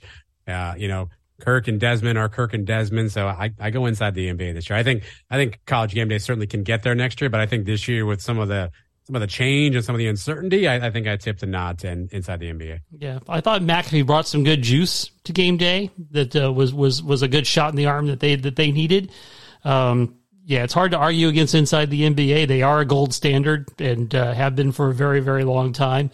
Um, God, I haven't watched Monday Night Countdown in in forever. Of course, you know I'm not uh, other you know because basically studio shows I watch would be Game Day or Inside the NBA. so I would probably. I will say this on the Monday Night Countdown: if you're looking for an upset pick, I mean they got a lot of praise for the coverage of the Hamlin situation in the Cincinnati Buffalo game and how they handle that situation. Uh, so I, if you're going for an upset, a long shot, that might be the pick they, they, this is one of the first times they've been uh, nominated. So that if you're looking for an upset, like big odds, yeah, that would be the that's one. That's a good call. I mean, later we're going to get to this too, but one of the people nominated was um, um, Robert Griffin III, who was is one of the stars of Monday Night Countdown. I think he's brought a lot to that. You saw the Booger McFarland effect, but they have a lot of rotating. Alex Smith is there sometimes. Larry Fitzgerald is there sometimes. Randy Moss is there. Then he's not. Steve Young is there. They got a bit of a rot. I think they still need to figure out their formula. I think they could compete, quote unquote, in this category in the next couple of years. I think if, if Robert Griffin stays there, I think he's he's going to be a star on that particular show. But I think it's a, a tad bit premature for them on this one. What wait till they add JJ Watt, and then maybe they got something. JJ Watt. he's available. Yeah. I mean, he's available. that, that is true. All right. So, outstanding studio show daily. MLB Tonight, NFL Live, Pardon the Interruption, The Rich Eisen Show, and Sports Center. Eric, you take this one first. PTI is still going strong. Yes. The numbers are through the roof, even through the you know the years they've done. I'll say this: if uh, I, I think PTI is the favorite here, NFL Live could be the sleepy here. You know, they've really had a monster success since they made all the roster changes on that show with Laura Rutledge running the show, Kimes and, and the crew they've got there. It wouldn't shock me if they stole this category, but I'm going to go PTI. I still think they're as good as they've ever been. They, they're on top of their their game. I, yeah, I, I, think PTI is the gold standard. Yeah. I think the bigger shock is the Rich Eisen show getting a, a nomination. This is typically the Dan Patrick spot, um, right? That that gets in there. So I don't I don't watch the Rich Eisen program. I don't have anything against Rich Eisen. This, this isn't a you know this isn't a boycott. But I, am surprised Rich Eisen gets the gets the nod there. I, I mean, again, that's typically the the the holdover Dan Patrick spot on that one. So that was actually the shocker. But I think I agree with you. I think PTI gold standard in this category. Which is interesting because both Eisen and Patrick, you know, were, you know, on DirecTV and NBC Sports Network when it was in existence. And, you know, now they're on Peacock, you know, so, and, and I know there's a lot, a lot of issues with P, the, the Peacock app. So I find that one very interesting. You know, I would probably go PTI here as well. Uh, I'm a big Tony Kornheiser fan, so I, I probably would lean for that. Um, the Rich Eisen show, I haven't watched in a long time, but I always thought he was trying to be Dan Patrick 2.0, you know, with his own little version of the Danettes. I always kind of thought uh, that was more of a more of a knockoff uh, to Dan's show, and and and and since they're based in LA, they get a little too Hollywood heavy for my liking. Uh, so I would I would say PTI would be my vote in uh, in that particular one. All right, so outstanding show limited run. We have Fox MLB the postseason inside the NBA playoffs postseason NFL countdown, road to the Final Four, and World Cup today. Who's your vote, Adam? I wanted to go off the board and go World Cup today because it was it was a big event, but I, I just think Fox was okay. I think they could have done a little bit better on the World Cup coverage. I think some new voices. Clint Dempsey was good. I think Landon Donovan's got to find his voice. Alexi Lalas, I'm being honest, kind of annoys me. I think Rob Stone is solid, though. I wanted to go World Cup today because I really enjoyed that. But I, when I look at the other ones, I hate to go back to inside the NBA, but it's basically the same show. It just has the word playoff slap behind it, right? So, um, but if I'm going to be a little bit different on this one, um, uh, I I actually really liked Fox's postseason baseball coverage. Um, I think Big Poppy, A Rod, and Kevin Burkhardt. I kind of like that crew a little bit. I know Jeter's coming in, which is controversial, and, and the Big Hurt's going out there, but I might give the the nod to um to Fox postseason. I love the uh what the bit where um what Big Poppy put vodka in Frank Thomas's water bottle and didn't tell Frank Thomas. I kind of like the, those hijinks there, so I'll go off the board. I'll go I'll go Fox postseason baseball. Though it's probably not going to get close to winning. Uh, I will go conspiracy theory and say inside the NBA this year will get this award instead of the other award, just to kind of balance, you know, do something a little different. A lot of people kind of bash the World Cup coverage from Fox. I would be stunned if they win it because I think a lot of people would absolutely be pretty upset with that. Uh, the MLB was pretty good, but I'm going to go with the inside the NBA on this one. I'll give you a good story about the uh, World Cup uh, coverage. Uh, so my wife is a big, big soccer fan, and she's watching the studio show, and Alexi Lalas makes some sort of comparison, and they start talking about Tom Brady for five minutes, and she's like, "I don't want to bleep in here about Tom Brady during the World Cup." so, uh, so I know she's not voting for World Cup today. Um, yeah, this is a tough one. Um, you might be right on the the balancing out of giving inside the NBA the the deal on this one. I'm not an A Rod fan, so I never watch the the Fox shows uh, that he's on. You know, yeah, I probably would go inside the NBA playoffs. I mean, I watched a lot of March Madness, so I do like Road to the Final Four, but it's not a it's not a stellar program.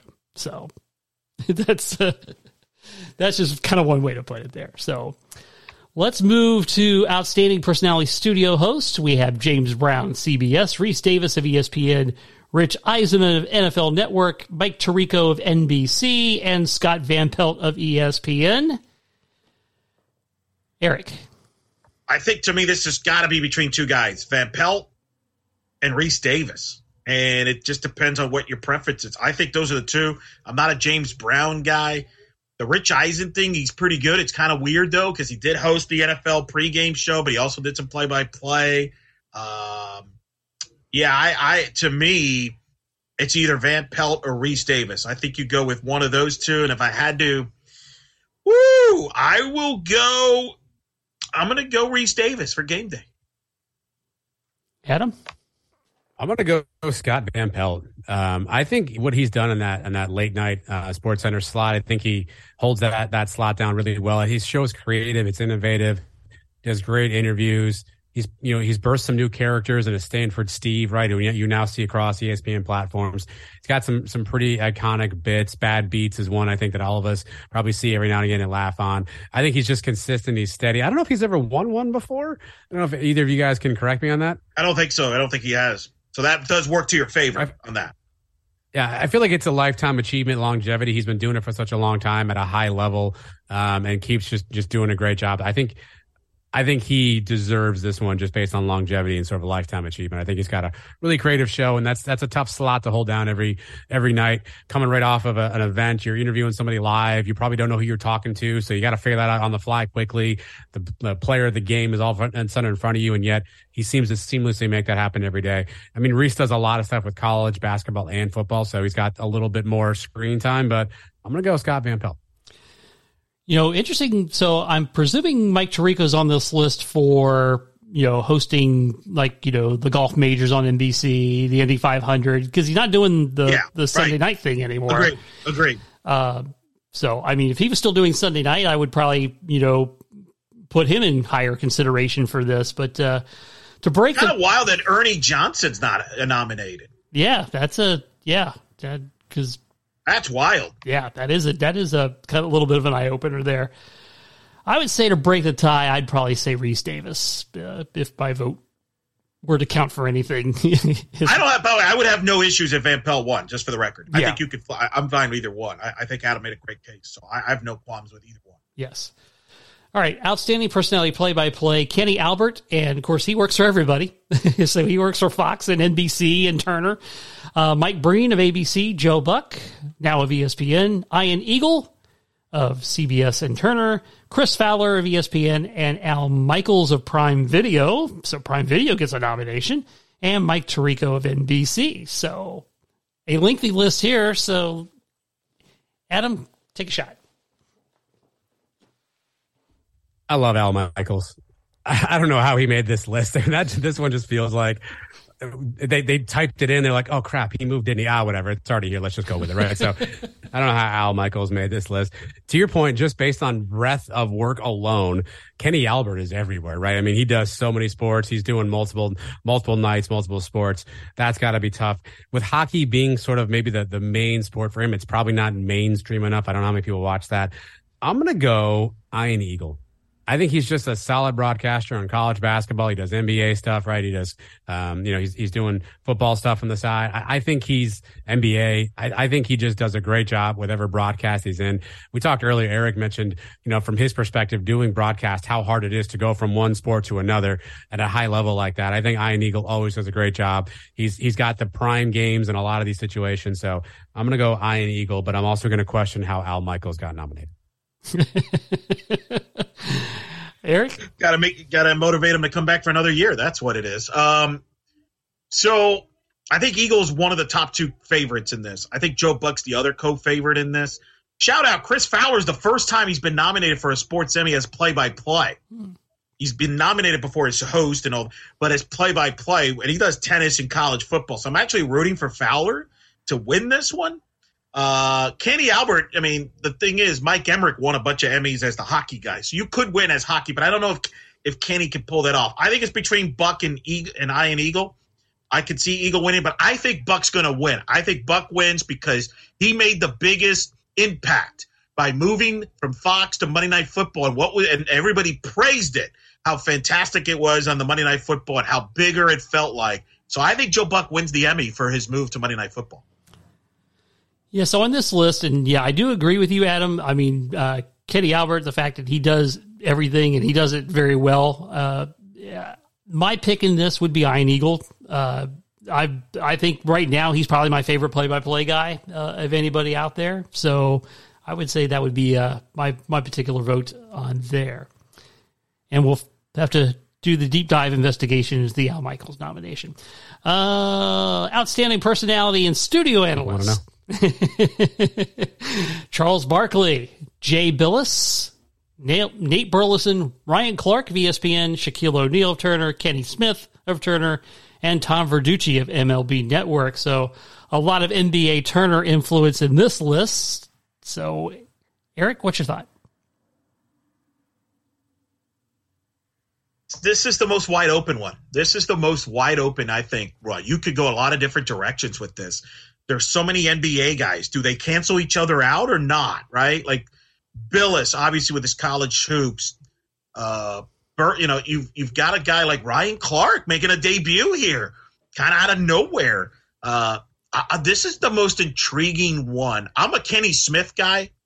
I would pick Kenny Smith, but I, I do wonder, Adam, if these basketball guys maybe cancel each other, the NBA guys, and open it up for somebody else in this category. Maybe Jay Bilas wins it again, but uh, I, this is a uh, this is the most riveting one. I, I, think this is a fascinating one. Well, Eric, you know yeah, what? I, I kind of I was going to say before before we get to Adam on that, you know, Charles Barkley is going to say your pick is terrible. Wow. Impressions, music, promotion. We do it all here at the Jeff Allen Sports Talk Show. Um, I agree with you. I think the basketball guys cancel, cancel each other out because while I think Barkley is probably on the top line of those three, you can't make that show without all three of them, right? Like I think it's you know they're synonymous with each other. I think that Shaq is a good foil for Barkley. I think Kenny is a little bit more reasonable. I don't. I, I know that they've won individually in awards in the past. I don't know how you separate those three personally, so I, I kind of take those three out. They're all going to be in the category. I typically like Bilas. I feel like Bilas is getting to the point though where maybe it's just me. I'm starting to question how much he's researching, how much he's you know, paying attention to the game. I don't want him to cross into that Vitale territory where he just picks the four blue bloods every year and says that's who's going to win and that's the best teams. I thought when he came in the game, he was a little bit sharper with some of that stuff. Maybe I'm just reading into that a little bit. I don't know. I'm going to go off the board. I actually really, really, really like Ryan Clark. I think he's a he's a really good analyst. I think he gives you good information. I think he gives you perspective. I, I think he gives you analysis. I think he gives you a little bit of insight for some of the players. I'm to go Ryan Clark. I think you you mentioned Elo how NFL Live has improved. He's a big part of that cast. He's a big part of that with Orlovsky coming in with Marcus Spears. I think they've got a really good rapport there. Um, I think Ryan. He, I think he does some really cool stuff. I don't know if you all watch the Pivot podcast that he does with Channing Crowder um, and uh, who's the other guy? Um, uh, Fred Taylor. They have some really revealing interviews with athletes that you don't hear elsewhere in a lot of places. So I'm to go Ryan Clark. I think I think he's a he's not to win because he's to your point, Eric. First time in, he's probably not to win the thing, but I think he's doing a really nice job. I think he's improved a ton. I think he's really helped ESPN's football coverage. You know, I'm I'm I'm feeling sorry for Tom Verducci because you got to figure on this list it's going to have to be well. It's nice to be nominated because I don't think there's any chance he wins uh, in this at all. Um, yeah, I like Bilas a lot too. Um, although I think he's kind of also gone very commissionerish on what he thinks college basketball should be. I think sometimes that stance gets a little overdone. Um, but I'm gonna pick uh, I'm gonna pick Charles Barkley on this one just because I think he's gonna ride the cachet on that one. So let's go to outstanding personality sports event analyst. So uh, that would be Cris Collinsworth, Gary Danielson, Peyton Manning, Bill Raftery, and John Smoltz. Adam, take this one first. I think this is by far the the weakest of the list. I feel like there's a ton of names that could be on here that are not on here. I mean, all due respect to Gary Danielson, I don't think I would have had him in this category. I mean, he's a he's a solid announcer, but outstanding, uh, one of the top five. I don't I don't know. Is Peyton Manning an analyst? I mean, he's really entertaining. I love the Manning cast. I think that's a really cool show. But is he an analyst? Is he anal? I mean, that's such a non-traditional analyst role. I wonder if he'll have a tough time winning that because it's not what you expect an analyst to to be. Um, Collinsworth, Raftery, Smoltz. I'm just going to default to Collinsworth on football. It's the most popular sport. Um, he's on the, the, Sunday night broadcast, usually the most viewed broadcast. I'll go Collinsworth. Um, but I think this is a really interesting weak field. I think there could be some some other names that I'd love to see pop in here that makes me wonder if maybe Manning is the going to win this just to be different. Like, wow, Peyton Manning won the sports Emmy. Look at that, he could do it all. Like, wait, what? He's an analyst. Um, I wonder if there's a curveball coming here, or do they go with Raftery as a long time, you know, long time great, you know? That's what I was thinking. The, that might be what I think they're going to do. I think Raftery might win this. Uh, I don't know if he's won one before or not, but maybe this is the year he wins it. I'm not sure. Yeah, it's a very eclectic list to say the least. Uh, so, yeah, I was thinking Raftery. You know, he gets to, you know, as part of the Jim Nantz tribute of of leaving college basketball. I think he has a has a little bit uh, gets to ride that wave a little bit on on that. Outstanding personality reporter Molly McGrath of ESPN, Tom Rinaldi of Fox, Holly Rowe of ESPN, Lisa Salters of ESPN, and Melissa Stark of NBC in her first year back. So Eric, what do you think? I think Holly. Uh, I think Holly Rowe's going to win this because I think there's been a lot of Holly Rowe momentum recently, especially with her coverage of doing the women's sports and college football and the main crew. I feel like Holly Rowe's got some momentum. She just re-signed a deal. There's just been a lot of buzz around her. Maybe I'm going to go with her. I'm going to go with her as the winner uh, on this one.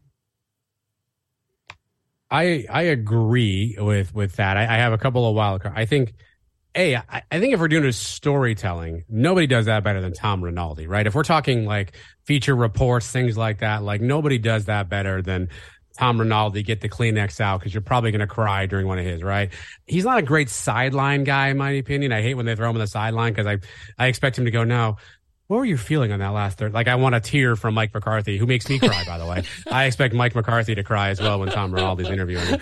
My only wild card is Lisa Salters, only because Eric said this earlier. She was paramount in the Damar Hamlin coverage, right? She was the reporter on the sideline. She was the one kind of giving everyone updates and really took a lot of a lot of the screen time while a lot of the unknowns were going on. So I wonder if not that she's great, by the way, don't get me wrong, but I wonder if that one singular performance will kind of propel her a little bit above Holly Rowe, who I do think is another viable candidate. So I would lean Holly Rowe, but I wonder if Lisa Salters would get a bit of an uptick since she kind of led that Damar Hamlin coverage.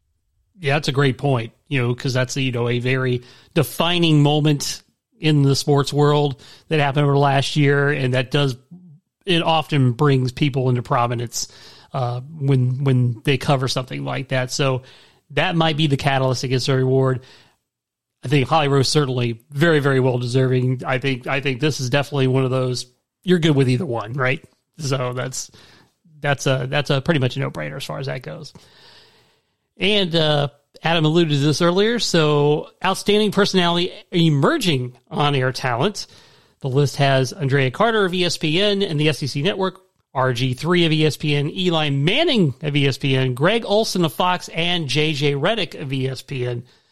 How long has JJ Redick been emerging? he's been around a while, uh, but uh, He's. I think he's. I think he's been nominated for this category like every year. Okay. Okay. Consistency. All right. All right, Eric. What do you think?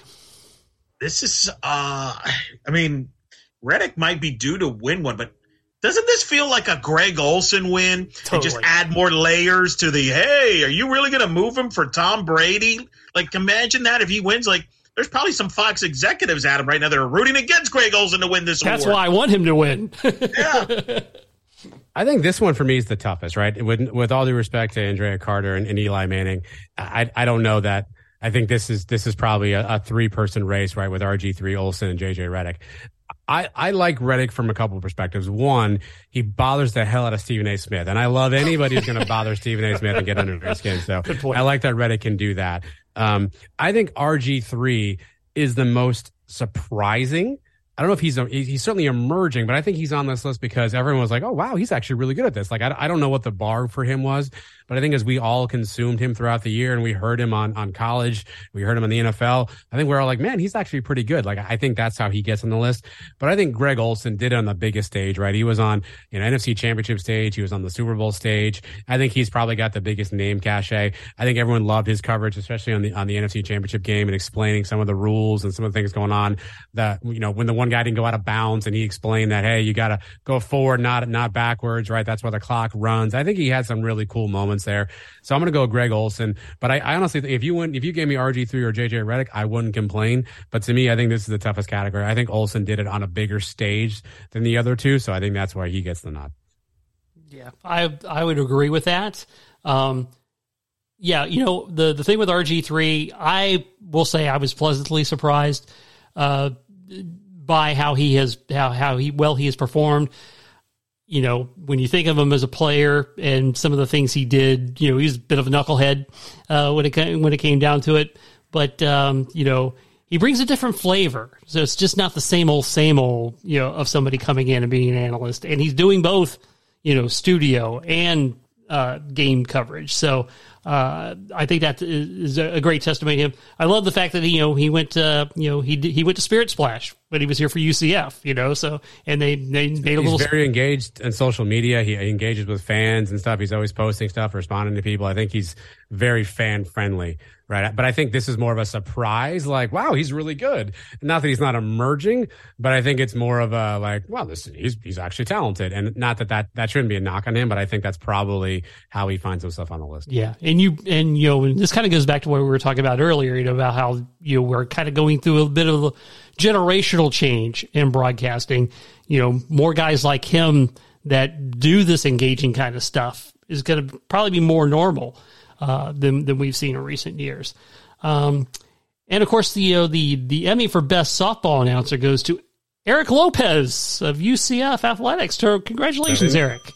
I didn't see that on the list. I didn't. You know, he was a one. He was a one. It was a one man race. I hope you. I hope you ran that by Adam. I think he had some candidates uh, ready to go on the softball. that, that that's a lot of fun. I, wanna, I was, I was watching a lot of LIV Golf. I didn't get a lot of, a lot of time to check out the softball. you, so the play-by-play guy for LIV Golf that doesn't make your list. I don't even know who that is. Me so, neither. No, no he, he, does not. Yes, John Doe. so there, you, there you go. So uh, uh, very interesting uh, stuff. You know, that's kind of kind of cool to go through the list and uh, and, and and see who's up. Yeah, it'll be interesting to see how many we get right and how many we don't, and uh, maybe have to recap this after the, uh, the all the announcements in the end of May. Yeah, we we will do that uh, next time around. So, gentlemen, we've come to the end of the road. Um, let's uh, get those uh, shameless plugs in. Elo, lead off. Yeah, you can catch me as uh, Jeff alluded to, calling softball. Be next softball broadcast on ESPN Plus will be April 21st, UCF against USF. Some people care about those when those two schools get together. It's a big series, April 21st through the 23rd. My next broadcast actually will be Friday, baseball, UCF baseball. Adam, I don't know if you've heard if they're in the news or anything, but they're hosting Memphis five o'clock before the spring game football uh, going on on Friday. So busy day on campus. I'll be on the call for that one for baseball, and then the softball after that. And then just doing a lot of softball content because as we get closer to May, it's postseason. People want to know who who's who do I have in the NCAA tournament. So I'll be working bracketology stuff extra inning softball. I still write stuff on blackandgoldbanneret.com. We got a podcast, which is now referred to night shift. So it's I'm all over the place. But and Eric Lopez Elo is the easiest to find. Keep up with what I'm doing. Adam. I will say, by the way, Elo is indeed the nation's premier softball bracketologist. I think yes. he's like near perfect the last two years, Eric. I mean, we've got went perfect last year, year, Went perfect last year, including okay. nailing UCF to host, which nobody else had in the country. Obviously, had all 16 sites, all 64. The year before, I've hit 63 out of 64 down here. I think Joe Lunardi could say that. Um, yeah, down here for Elo on that one. But uh, no, I'm uh, I'm uh, uh, fortunate to be part of the Sons of UCF conglomerate. Uh, we have podcasts, we have live video shows on Thursday. We have a YouTube channel uh, where we have videos, interviews, uh, merchandise, special reports. Uh, we don't sell the merch yet, but I can I can get you a hat, Jeff, if you need one. Uh, we've got a new reporter on the scene, Leo, who's been doing some great work for us. Our website, we've been adding some more written, written contact at twonightsmedia.com. Uh, so search Sons of UCF wherever you do social media type stuff and uh, and you'll get be able to get a hold of us. Uh, the crew is myself, Mike, Trace, and now Leo. So um, give all those guys a follow as well. Um, no uh, uh, no better guys to work with than those four. So super happy to be part of the group. Yep, outstanding job the guys both do. So Eric, uh, give me a quick uh, synopsis of the softball season. You know, after UCF had great success, as you mentioned, hosting a regional last year, getting getting getting to the Midwest. what's your take on how the season's unfolded? Been up and down. A little young in the pitching staff. They've had some injuries. They haven't had one of their catchers for the whole year, so they've had some growing pains. Lost five games via the walk off early in the month of February and March. To put that in perspective, from 2019 to 2022, they only lost two games via the walk off. So a little rough patch, but they're starting to play well. They've won six in a row. They're currently in the RPI 33 range. I think if they kind of continue to take care of business, they'll be an NCAA tournament. They, they can still win the conference tournament, which will be held in Tampa in May. So they're still in the. There's a lot to play for for this team, and I think they're starting to figure out who they are, and they're kind of clicking here and peaking as, as we get closer to May, which is when you want to be peaking. Yeah, it seems like the pitching is starting to, to elevate as well. Yeah, yeah, with yeah, I think Willis. I think Willis. Obviously, there's uh, a, a pitcher from transfer from Washington, Grace Jewell, Sarah Willis, and Grace Jewell have kind of stepped up to be that one-two punch that we kind of didn't know who if they had that. They went by committee early in the year, and it was kind of up and down. They've gotten more more confident as the year goes on, and some of their bats are going like Shannon Doherty, who uh, is on fire. She just won the Order of Pegasus, which is the highest honor for any UCF student, not just student athlete, student. Uh, so congrats to her on that. So I think they're peaking at the right time, and uh, hopefully they can continue that. They're at Tulsa, which is, as we all know, that's problem. Good news is it'll be the last time we have to go to Tulsa. Yes, the House of Horrors for UCF sports. that's the, no no other way to say that. So, guys, as always, man, appreciate it, and uh, we will do it again down the road very soon. Always a pleasure, Jeff.